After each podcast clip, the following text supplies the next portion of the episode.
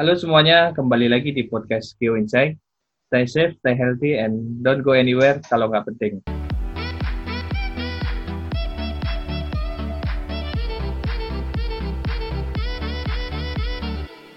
Oke, kali ini saya sama saya Kolis. Uh, kali ini hostnya sama Apel.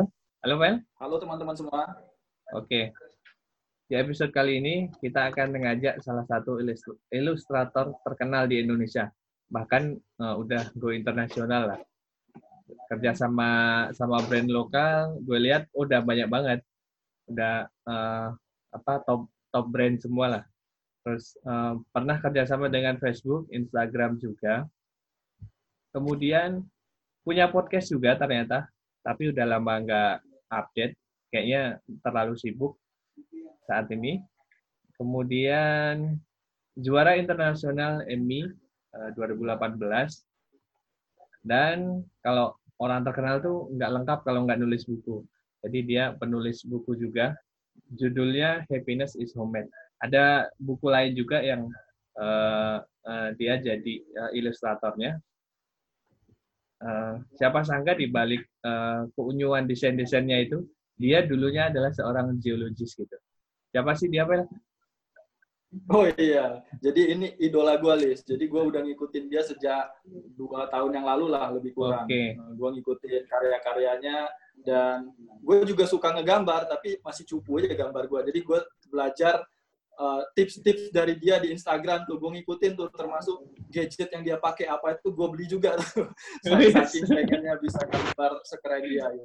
okay. untuk itu kita udah kedatangan uh, orang yang sangat spesial hari ini selamat datang Putih Karina Puar Halo Put. Halo. Halo Putih. Halo Holis dan Avel. Terima kasih sudah yes. mengundang untuk ngobrol bareng di Geo Insight. Ya, yeah, yes. makasih juga loh Put udah bersedia untuk ngobrol-ngobrol bareng kita. Iya. Yeah. Dengan senang hati. Iya. Yeah. Gue awalnya, yeah. wah kayaknya nggak mau nih. Ternyata orangnya ramah banget, Pel. Jadi langsung langsung dibales emailnya, oke, okay, mau, oke okay deh. langsung kita eksekusi hari ini. Mantap. Gak salah gue mengidolakan dia. Jadi Put, gimana kabar? Sehat? Baik, sehat. Alhamdulillah semuanya. Kalian sehat-sehat nih kelihatannya sih kalau dari penampakan fotonya seger nih kayaknya Oh iya, sehat. Alhamdulillah. Alhamdulillah sehat. Hampir tiga bulan di rumah. Wah. Iya, Oke. Okay. Iya. Put, ada pertanyaan nih, Put. Pertanyaan pertama dari gua nih. Um, Putih, lulusan geologi dari kampus ternama di Indonesia, lulus kuliah, uh, bekerja di perusahaan minyak yang besar, multinational company pula sebagai well site geologist kalau nggak salah well site geologist itu yang gue tahu rate pakai dolar itu jejak karir yang mulus banget menurut gue yang banyak diimpikan dan diidam-idamkan banyak geologis uh, di Indonesia. Tapi kenapa lu lepasin itu semua put? Itu yang gue pengen tahu dari lu put. Gimana put? Uh, jadi sebenarnya uh, yang pertama yang harus dikelirkan adalah nggak pakai rate dolar karena kan memang sebenarnya waktu itu uh, aku well set itu sebagai kayak semacam jenjang karir karena dulu, dulu banget awal direkrut itu uh, TA terus contracted nah terus uh, jadi memang uh, dulu di perusahaan aku tuh ya sebenarnya dan mungkin in general ya sebenarnya kalau uh, mau masuk industri eh ya kalau mau masuk industri migas jadi geologis tuh bagusnya tahu dulu data dan uh, apa fakta di lapangan which is artinya jadi well site. Ya aku jadi well site 2 tahun lalu jadi asset operation jadi uh, di kantor tapi kayak masih tektokan sama well site jadi masih bangun jam satu pagi jam 3 pagi untuk ke kantor tapi untuk tektokan sama operation itu masih um, baru di dua tahun terakhir uh, jadi uh, di aset gitu. Uh, terus apa yang bikin ninggalin sih sebenarnya karena masalah bukan masalah karena alasan keluarga. Jadi waktu itu um, aku masuk uh, kerja 2011 lalu menikah di 2014 jauh-jauhan sama suami karena suami di Jakarta aku di Balikpapan. Uh, habis itu um, suami sempat sekolah juga ke UK satu tahun. Uh, tapi sehabis itu aku ngerasa kayaknya kalau udah nikah ya bagusnya kumpul. Jadi sebenarnya alasan terbesarnya tuh ya memang alasan keluarga sih gitu. Untuk dalam tanda kutip meninggalkan karir yang gemilang asik Gus. Kalau boleh spoiler, nama perusahaannya yang udah berubah jadi PHM bukan sih? Betul sekali. Oke. Okay.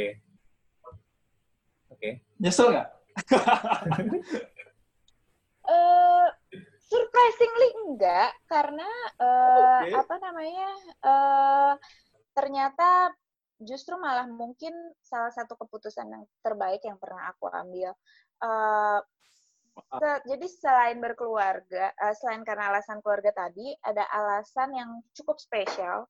Jadi uh, waktu aku sebelum memutuskan resign itu, uh, aku hamil dan uh, waktu itu ibu mertuaku di di uh, apa kena kanker dan ternyata stadiumnya udah agak lanjut. Nah, aku merasa kayaknya uh, kalau suami harus bolak-balik ke Balikpapan, terus udah gitu juga harus bolak-balik ke Bandung untuk nemenin si mama, kok kayaknya kasihan juga ya gitu. Dan kayaknya capek. Dan kita semua tuh jadi kayak aduh punya orang tua itu kan sebenarnya oke okay lah kita punya duit banyak nih karir kita bagus. Tapi kalau kita nggak punya waktu untuk berbakti sama orang tua kita sih menurut aku itu sesuatu yang tidak bisa dibayar oleh uang senilai apa pun jadi uh, kenapa aku bilang itu adalah decision yang uh, apa aku sangat bersyukur mengambilnya karena jadi di tahun terakhir uh, mertuaku aku dan suamiku bisa kayak kumpul untuk nemenin dia dan suamiku juga bisa fokus untuk uh, nganterin beliau untuk treatment gitu.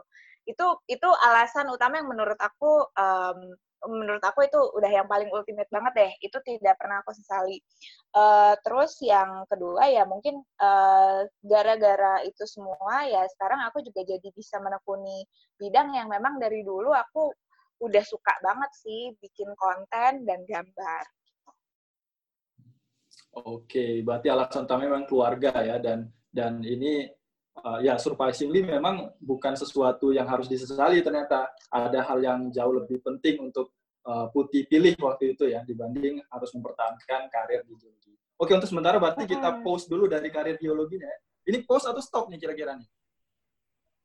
Sekarang, sekarang kayaknya udah stop nah. sih. Kayaknya udah lupa saya sedimen forum kayaknya udah lupa sih. Okay. Udah terlalu pusing sama bikin konten setiap hari. Oke, okay, oke. Okay. Ada rencana balik lagi nggak kira-kira? Uh, kayaknya enggak sih, karena memang uh, setelah uh, sat, satu mungkin karena itu tadi kayak, kayak setelah apalagi setelah punya anak nih kayaknya IQ kayak agak menurun drastis. Jadi kayak mungkin sekarang lebih ke kayak ke hal-hal yang apa namanya uh, lebih ke apa ya dalam tanda kutip sosial jadi sosial media, uh, public relation, yang kayak gitu-gitu, terus menggambar, uh, kreativitas. Uh, terus yang kedua juga yang aku lihat, mungkin iklim untuk mencari kerja di bidang geologi itu udah nggak semudah dulu waktu aku nyari kerja di 2011, apalagi 2013 tuh harga minyak gila-gilaan naik banget kan. Itu tuh aku inget Betul. banget kayak semua website uh, dapat kesempatan untuk pergi keluar gitu karena oh lulusan uh, NIT gitu ini pasti nih langsung jadi dolarman dolarman gitu jadi emang uh, emang dunia migas sih terutama kayak di geologi yang berhubungan dengan oil and gas dinamikanya kayaknya aku nggak tahu kalau sekarang apakah uh, even aku mau balik pun apakah ada slot atau enggak sepertinya enggak juga gitu Oke. Okay. Oke, okay, berarti untuk saat ini kita say goodbye dulu untuk dunia geologi ya. Hmm, mungkin anakku nanti ya, karena bapaknya kan udah suka mengajarkan paleontologi mungkin. Oke, okay. okay. teruskan berarti nanti. Oke, okay. jadi dari pas sebelum jadi geologis atau pas jadi geologis ini udah sering gambar ya, betul ya? Hmm, jadi memang uh, aku sering cerita ini sih karena kan sekarang aku banyak ngobrolin uh, atau uh, ngomong soal ibu bekerja dari rumah working from home. Nah, uh, kaitannya apa sama geologi? Jadi uh, yang tadi aku bilang di dua, 2011 aku masuk, 2016 aku resign. Tapi di 2014 aku tuh udah mulai berpikir sebenarnya uh, kayaknya kalau ini aku nikah jauh-jauhan kan kayaknya susah. Jadi di situ tuh aku udah ada pikiran uh, untuk merintis sesuatu kalau dalam bahasa startup zaman sekarang itu adalah side hustle.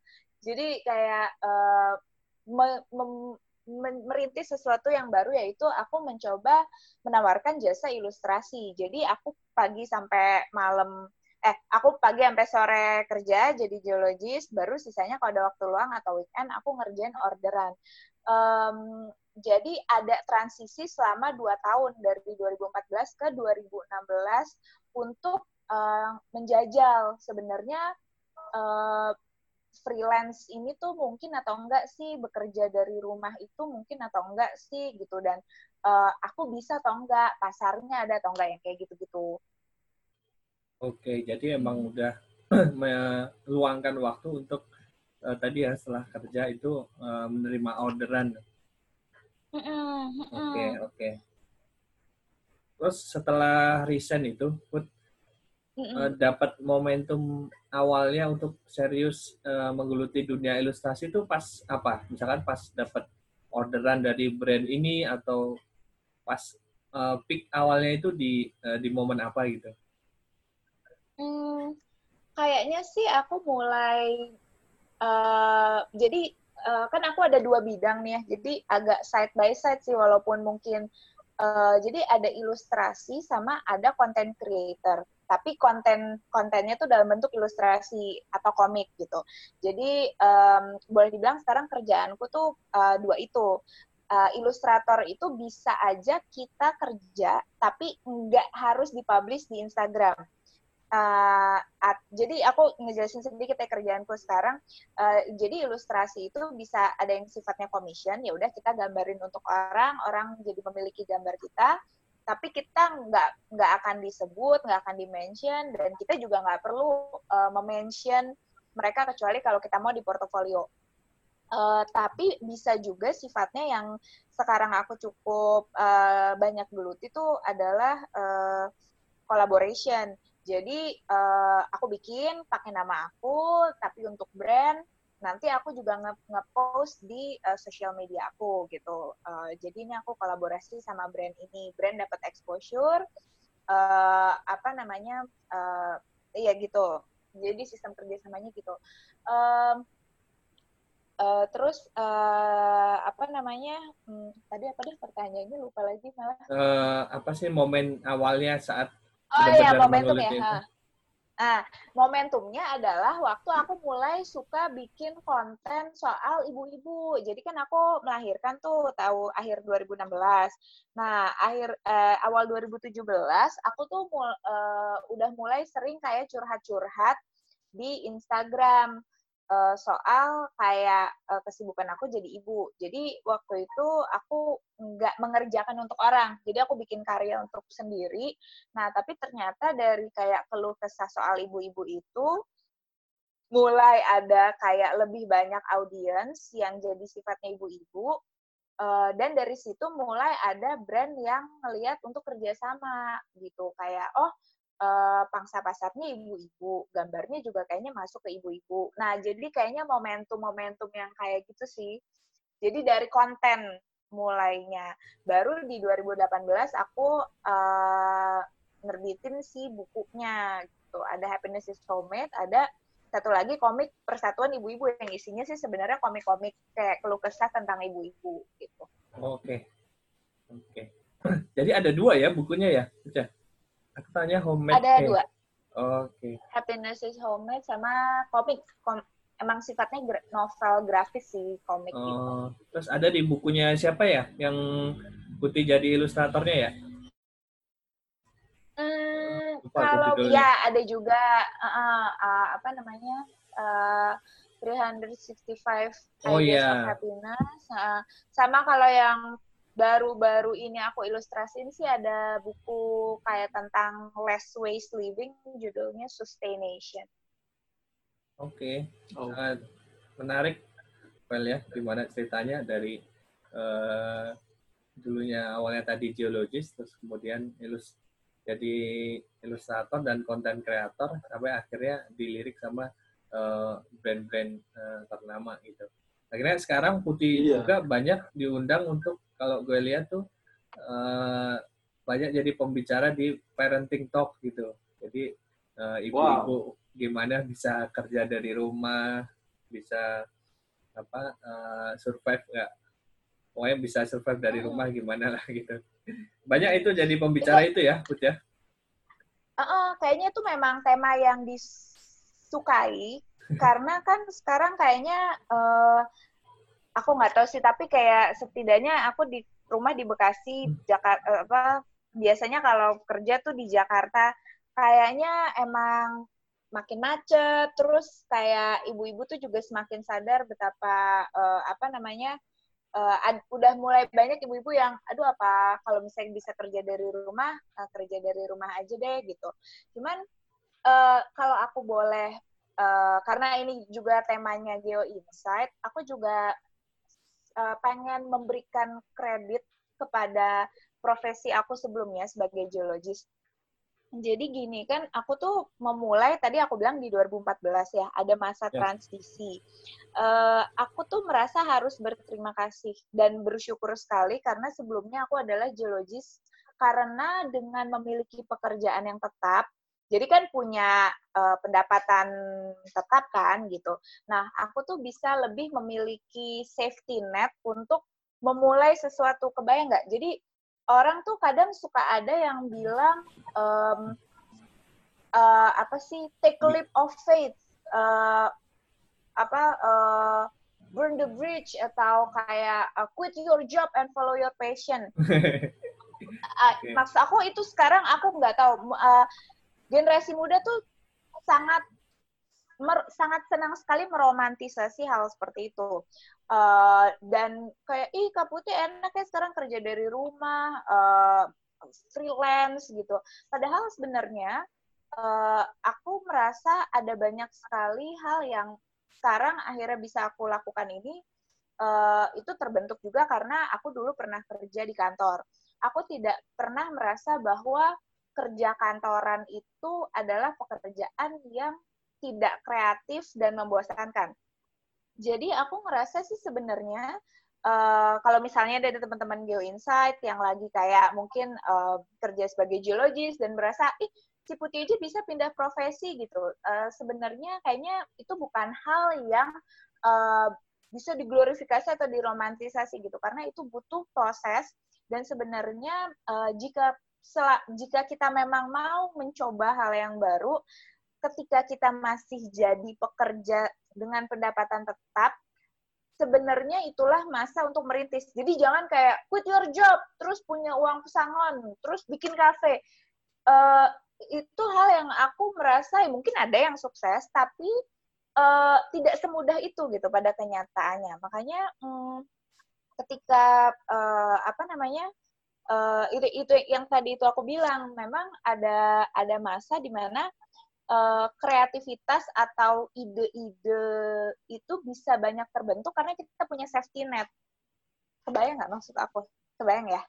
Hmm. Iya, yeah, kebayang. Uh, mm, jadi ja, jadi uh, karena kalau ngomongin soal pindah profesi, uh, ini aku suka sangat hati-hati sekali ngomongnya gitu. Banyak yang kayak uh, udahlah resign aja capek kerjanya membosankan atau apa gitu. Aku sama sekali tidak pernah melihat uh, pekerjaanku yang dulu itu uh, sebagai pekerjaan yang aku ingin lari dari situ gitu. Jadi waktu pas mau resign tuh juga ada rasa berat karena aku suka sebenarnya pekerjaan sebagai geologis. Banyak yang bilang kayak beda banget ya Put lo sekarang jadi kayak dalam tanda kutip nih influencer, kerjaannya gathering sama orang-orang, dulu kerja diri. Aku merasa kerja diri itu sesuatu yang uh, kayaknya mem membentuk aku sampai hari ini karena uh, ada banyak sekali hal yang aku pelajari kayak uh, berinteraksi dengan um, apa namanya berinteraksi di dunia yang memang uh, mayoritasnya adalah bapak-bapak, laki-laki gitu terus udah gitu jadi untuk soal proses beradaptasi terus udah gitu um, mengerti bahwa gak semua hal bisa ada dalam kontrol kita menurut aku ilmu geologi itu juga men-shape aku untuk hal-hal seperti itu gitu jadi untuk yang merasa sekarang kayak ah nggak ini gue harus quit my job and follow my passion kayaknya I think you sh you should really think about it. Oke oke. Iya iya. Put. Kemarin itu um, sempat waktu di acara-acara geologi ya di acara GMP hmm. minggu lalu lah kalau nggak salah itu sempat ada yang nanya ke gue kayak gini. Um, Bang, apa sih yang harus disiapin untuk uh, kita-kita uh, yang masih di bangku kuliah supaya nanti uh, pas lulus kita itu tetap bisa uh, berkarir nih gitu kan kalau bisa ya sesuai bidang yang dia tekuni sekarang.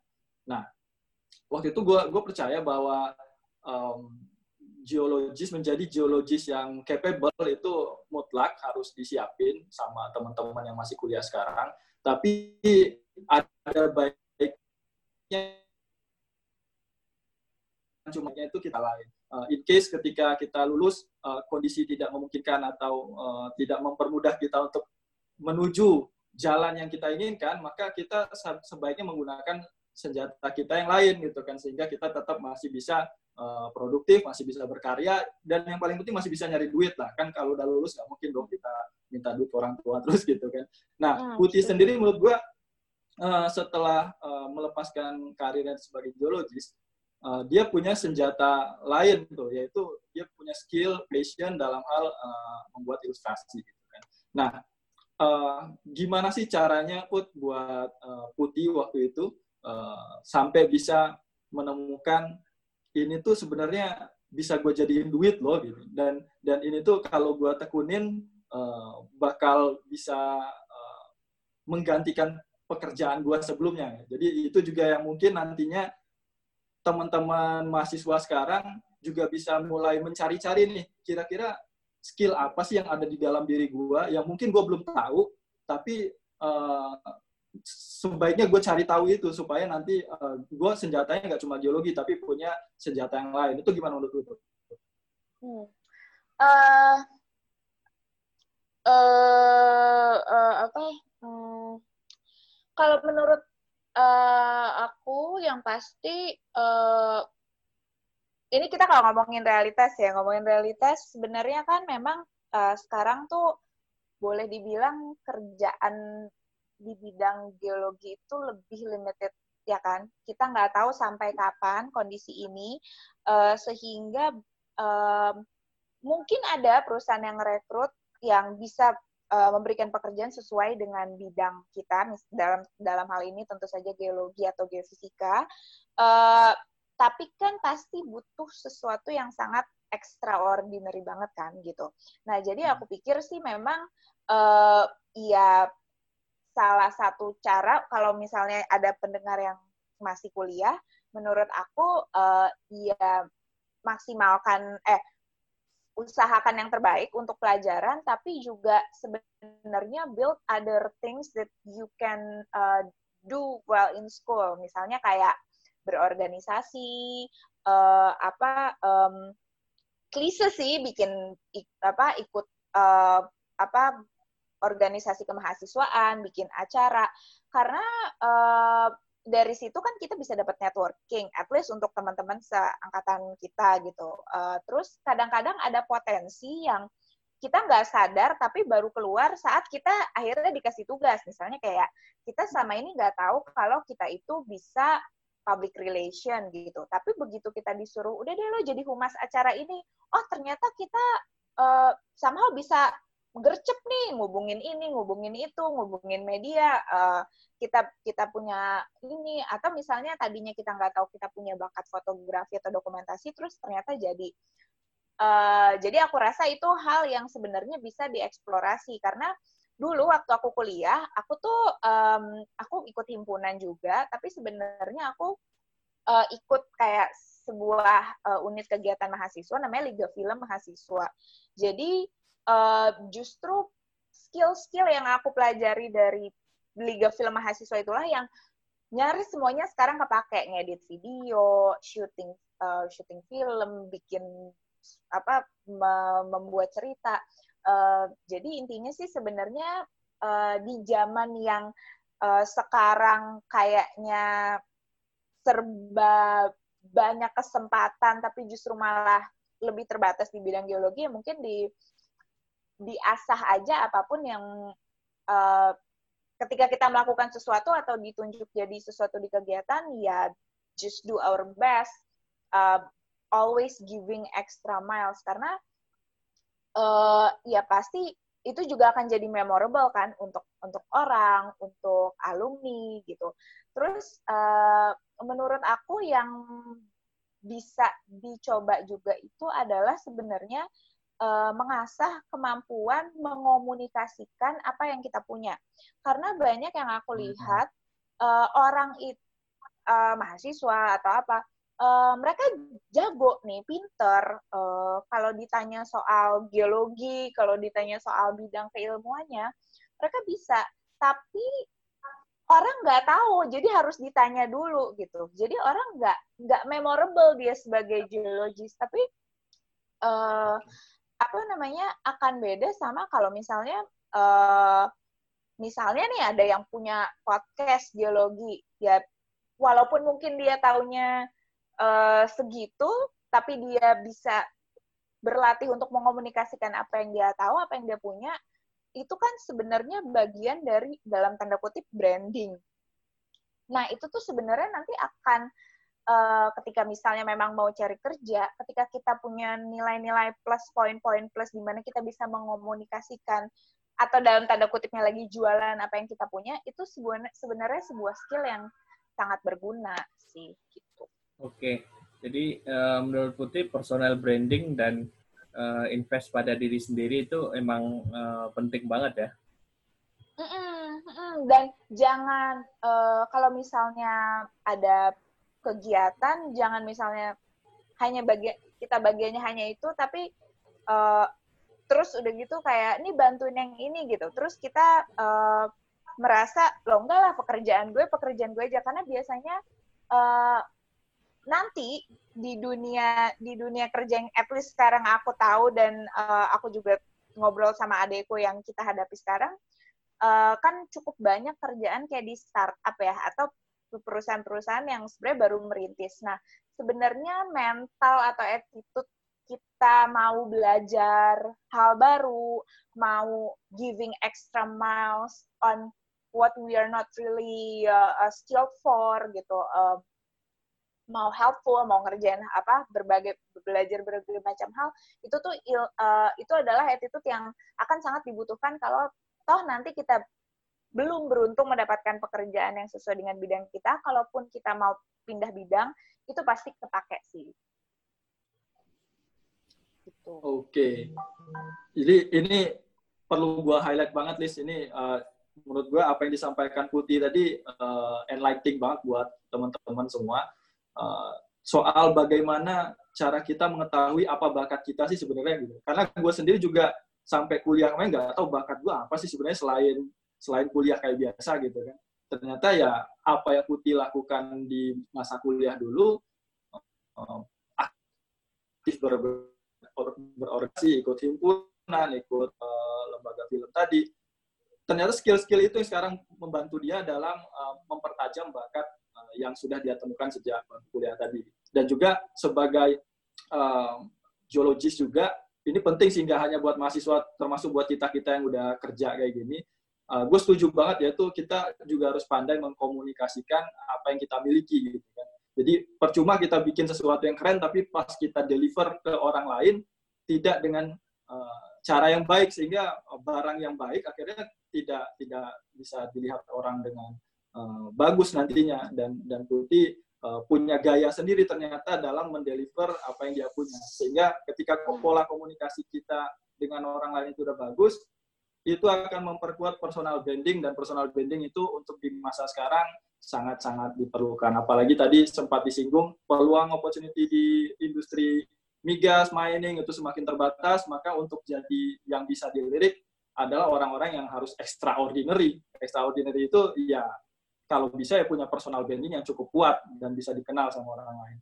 menurut gue insight dari Putih keren banget sih uh, pagi yes. hari ini. Oke, okay.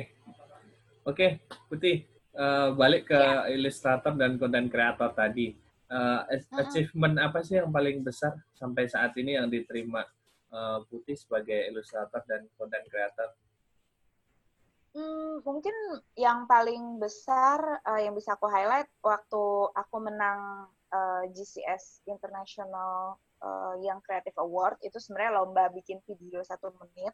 Uh, di situ uh, temanya tentang perdamaian. Di situ aku bikin video dari ilustrasi aku yang aku animasikan gitu. Biasanya sih kalau yang lain filmmaker, jadi emang benar-benar film. Tapi uh, aku bikin animasi dan ternyata uh, menang. Ya, itu sebenarnya si GCS itu bagian dari International Emmy Award.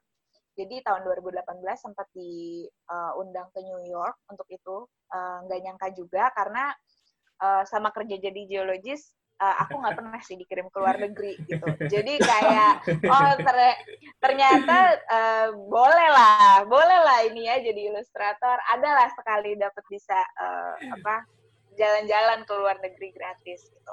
Oke, keren uh, banget sih itu, ya. Jadi sama kak, sama kalau yang lain sih sebenarnya mungkin uh, lebih ke kayak highlight-highlight kayak uh, bisa kerja sama sama Instagram, uh, Facebook, mm. uh, WhatsApp, um, Genius. Mungkin itu kayak brand-brand yang aku uh, salah satu yang favorit sama oh sama bikin uh, sama di dunia film juga aku beberapa kali bikin video lirik untuk video lirik. film, box office. Ya, Dilan juga ya. Kayak untuk Dilan, uh, teman tapi menikah, imperfect. Imperfect. Menyenangkan sih. Iya. Nah, ya, keren banget sih portofolio portofolionya si Putih. iya iya iya. Jadi di mana-mana tuh di sosial media di Twitter gue lihat gue kan sebagai pengguna Genius juga ya ngelihat lah Genius sekarang ilustrator putih ya. Terus gue followernya Firsa Besari gitu kan. Terus lihat uh, musik video yang terbaru lah ini putih juga. Jadi putih ini uh, ada di mana ilustrasinya sekarang. Jadi ya. Iya, Bung Firsa Bung Firsa. Firsa Besari ya. Dan sekarang, iya, dan saat ini Putih juga uh, sama Genius ya kalau nggak salah lagi ya, yang masker masker itu. Mm -mm, masker oh, iya. sama terakhir sih uh, campaign Ramadan sih. Tapi oh iya, teman-teman bisa beli maskernya di masker.id. Ya benar ya. Masker ya. untuk .id. Oh masker ya. untuk .id, oke. Okay. Gue penasaran nih, uh, gimana lu bisa uh, kerjasama sama brand-brand sebesar itu tadi? Apakah lu datang menawarkan portofolio lu atau karena portofolio lu udah gede mereka datang sendiri ke lu? Gimana coba ceritanya?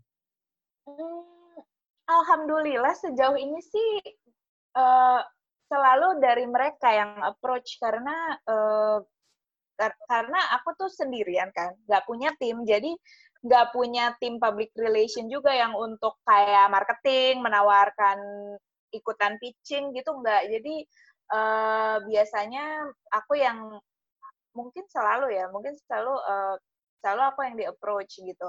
Seben biasanya sih kalau yang kalau kadang-kadang aku ngobrol sama klien di konteks di luar kerjaan, mereka suka nyebut sih. Biasanya mereka lihat dari Instagram. Dan kadang-kadang uh, yang jadi rujukan mereka untuk kolaborasi itu belum tentu kerja sama sama brand lain kebayang nggak? Belum tentu bukan belum tentu commercial project yang mereka refer tapi eh kita mau dong dibikinin kayak gini yang mana itu sebenarnya adalah konten pribadi aku gitu. Uh, konten tentang ibu-ibu atau konten tentang komik-komik uh, uh, receh. Jadi uh, emang iya alhamdulillah rezeki, di satu sisi rezeki tapi di satu sisi juga mungkin konsistensi untuk uh, selalu membuat sesuatu yang baru tuh mungkin itu juga bisa mungkin itu salah satu faktor yang ini juga sih menarik untuk uh, calon potensial klien. Iya, iya. Terus tuh kalau pas lagi gambar-gambar gitu dapat apa uh, inspirasinya tuh dari apa sih biasanya? Biasanya sih justru dari hal-hal yang paling dekat sama kehidupan sehari-hari ya, kayak misalnya anak atau keluh kesah aku sebagai ibu-ibu sehari-hari, keluh kesah ngelihat berita atau um, just dan sebenarnya kalau boleh dibilang di sosial media itu ketika kita nggak jauh-jauh nyari inspirasinya dari yang deket-deket aja, orang juga bisa ngerasa relate sama apa yang kita sampaikan gitu. Jadi ya itu sih paling. Terus tapi kadang aku juga aku suka baca, suka denger podcast random, uh, suka nonton film yang nggak selalu dalam satu genre, jadi supaya kayak lebih lebih random, lebih bervariasi aja. Oke, okay. um, itu keren sih menurut gua karena ketika karya lu udah besar, uh, orang yang akan datang uh, ke kepada kita gitu kan, bukan bukan kita yang harus menjajakan dagangan kita ke orang lain itu uh, hal yang positif banget. Ini pertanyaan Isan Put dari gua Put. Jadi hmm. setelah hmm. berapa sejak 2016 berarti sekitar empat tahunan lebih ya, uh, lu fokus berkarir di dunia non geologis, ilustrasi dan konten kreator. Um, hmm per hari ini kira-kira lebih banyak penghasilan sebagai website geologis di masa lalu atau sebagai ilustrator dan konten kreator di masa sekarang? nah ini tuh adalah pertanyaan yang orang-orang suka banget tanya. Uh, oh, kalau itu. tapi gini, uh, kalau mau ngomongin angka sebetulnya lebih besar sekarang. Tapi kan seandainya dulu nggak resign, mungkin kan juga gue ada kenaikan gaji, lalu mungkin gue siapa tahu, mungkin gue kayak high potential, mungkin gue karirnya bagus, ya mungkin posisi gue lebih tinggi dan gajinya juga juga tinggi gitu, lebih tinggi lagi. Jadi uh, ya boleh dibilang setara aja sih ya. Surprisingly ya, surprisingly. Iya ya artinya cukup menjanjikan lah apa yang dikerjakan Putih saat ini dan siapa tahu banyak yang terinspirasi. Gue juga pengen gambar-gambar kayak Putih, cuma masih belum bisa aja. ya itu kalau dari gue sih terakhir, Liz. Oke. Okay. Kalau so, kalau misalnya nih, seandainya ada yang mau uh, apa namanya, aku harus kan kita tuh kalau ngomong, aku tuh nggak suka kalau kayak uh, kasih inspirasi tapi sebenarnya itu hal-hal yang terjadi karena uh, certain condition gitu ya. Maksudnya nggak semua orang punya privilege untuk menjadi freelancer. Nggak semua orang memiliki cukup uh, mental untuk kayak nggak dapet job sekian lama, terus nanti baru dapet job lagi, tapi jobnya lumayan gede gitu kan. Nggak semua orang punya uh, punya mentalitas seperti itu kan sebenarnya. Jadi mungkin emang um, uh, apa pun kalau misalnya memang ada yang mau mencoba, mungkin tips dari aku adalah yaitu tadi uh, sekalipun kita uh, mungkin merasa kayaknya gambarnya kurang atau apa which I I always think today even hari ini. Tapi ya itu tadi yang penting tuh adalah gimana caranya kita mengomunikasikan apa yang kita punya gitu. Gimana caranya membuat orang uh, tertarik uh, karena uh, banyak seniman yang gambarnya bagus banget. Aku bisa bilang skill aku tuh mungkin gak ada apa-apanya dibanding sama seniman apa teman-teman ilustrator yang memang bagus banget gambarnya. Tapi apakah gambarnya itu bisa membuat orang tersentuh hatinya atau merasa relate atau merasa uh, emotionally attached and engaged uh, sebenarnya itu hal yang sebenarnya bisa dipikirkan. Jadi kadang orang suka mikirin masalah skill tapi menurut aku yang mungkin sekarang sampai hari ini membuat aku masih bisa berkarir masih ada job yang masuk itu adalah how we storytell. Gimana kita bisa uh, menceritakan bercerita gitu dan sebenarnya itu tadi bercerita itu nggak hanya melalui komik atau tulisan ya kayak podcast ini juga uh, bisa sesuatu bisa menjadi sesuatu yang powerful gitu bisa menjadi branding yang sangat bagus juga gitu sih. Oke. Okay. Wow, ini poin yang sangat masuk buat gua. Oke. Okay. Yeah. Sebelum kita tutup nih, kita ada uh, aku ada pertanyaan-pertanyaan dulu nanti dijawab uh, secara cepat ya. Jadi ini misal ada A dan B, so pilih pilih A gitu. harusnya nih kalau udah kayak gini nih. harusnya nih sebelum tadi ya waktu di awal nih. Oke. Pemanasan ya. Ini Mana ya ini pendinginan nih. ini pendinginan ya. Oke, yang pertama. Jadi eh, pekerja kantoran atau freelance dari rumah? Freelance dari rumah. Oke, tadi udah dijawab ya pertanyaannya di yang sebelumnya. Oke, kedua, Hmm. dikejar deadline kerjaan atau dimarahin klien? Dikejar deadline. Oke. Kerjasama bareng pemerintah atau swasta? Swasta. Oke. Kenapa? Nanya dulu tuh kalau ini.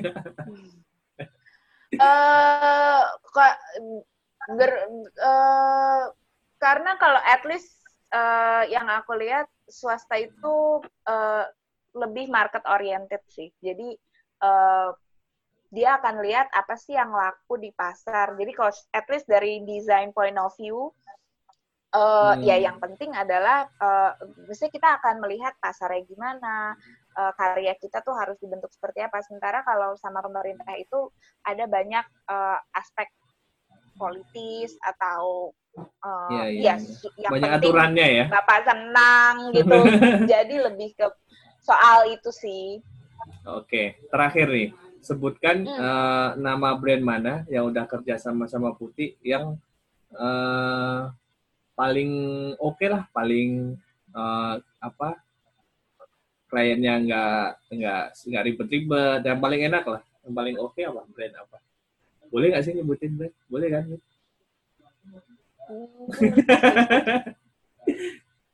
Apa? Facebook bukan brand lah ya. Facebook Facebook brand tapi kayak ya semua Ya. orang udah tahu lah ya Iya Facebook. iya iya. Kalau di Facebook tuh bikin apa? Stiker itu ya, stiker kayak stiker WhatsApp itu bukan sih? Heeh, stiker tapi untuk story, cuman karena memang waktu itu art directornya, me- maksudnya memang proyeknya dari San Francisco dan si uh, project uh, eh, art directornya dari sana, jadi memang mereka kayaknya udah punya guideline yang sangat uh, jelas. Kalau di kita kan kadang-kadang tektokannya tuh nggak semua sih, tapi ada be- dalam beberapa case klien udah oke tapi nanti ganti. Tapi Hmm. kalau yang di Facebook ini tuh mereka udah dari awal udah sangat detail timelinenya, eh, alurnya, bayarannya, kontraknya, intellectual property-nya gitu. Oke oke oke, Fel, gitu aja Fel dari gue.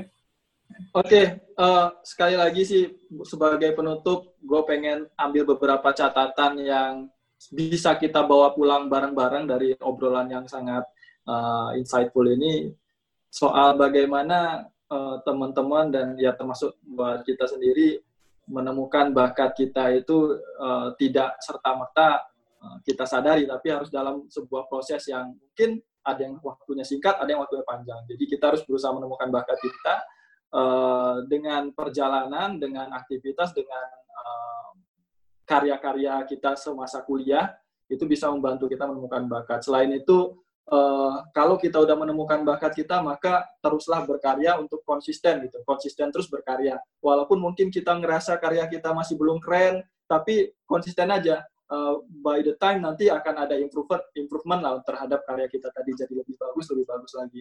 Terus karya itu penting, konsisten itu penting, tapi lebih penting lagi eh, bagaimana mengkomunikasikan karya tadi sehingga itu bisa sampai pesannya ke eh, masyarakat luas gitu. Jadi eh, karya yang keren itu banyak, ilustrator yang bisa menggambar keren itu banyak, tapi yang bisa nyampe pesannya ke hati orang itu eh, terbatas. Jadi ya eh, penting untuk kita nggak apa pun karya ya, apa pun karyanya ya, baik itu uh, ilustrasi, baik itu podcast, baik itu paper presentasi, uh, hal apa pun itu yang penting uh, pesan dari Putih tadi gimana kita menaruh uh, jiwa kita atau pesan kita tadi bisa nyampe ke orang banyak. Jadi thank you banget Putih atas uh, insight-nya hari ini sangat bermanfaat buat buat Iya. kita semua. Gue yakin pendengar juga akan sangat senang dengan episode ini wish you all the best dengan karirnya, dengan keluarganya juga.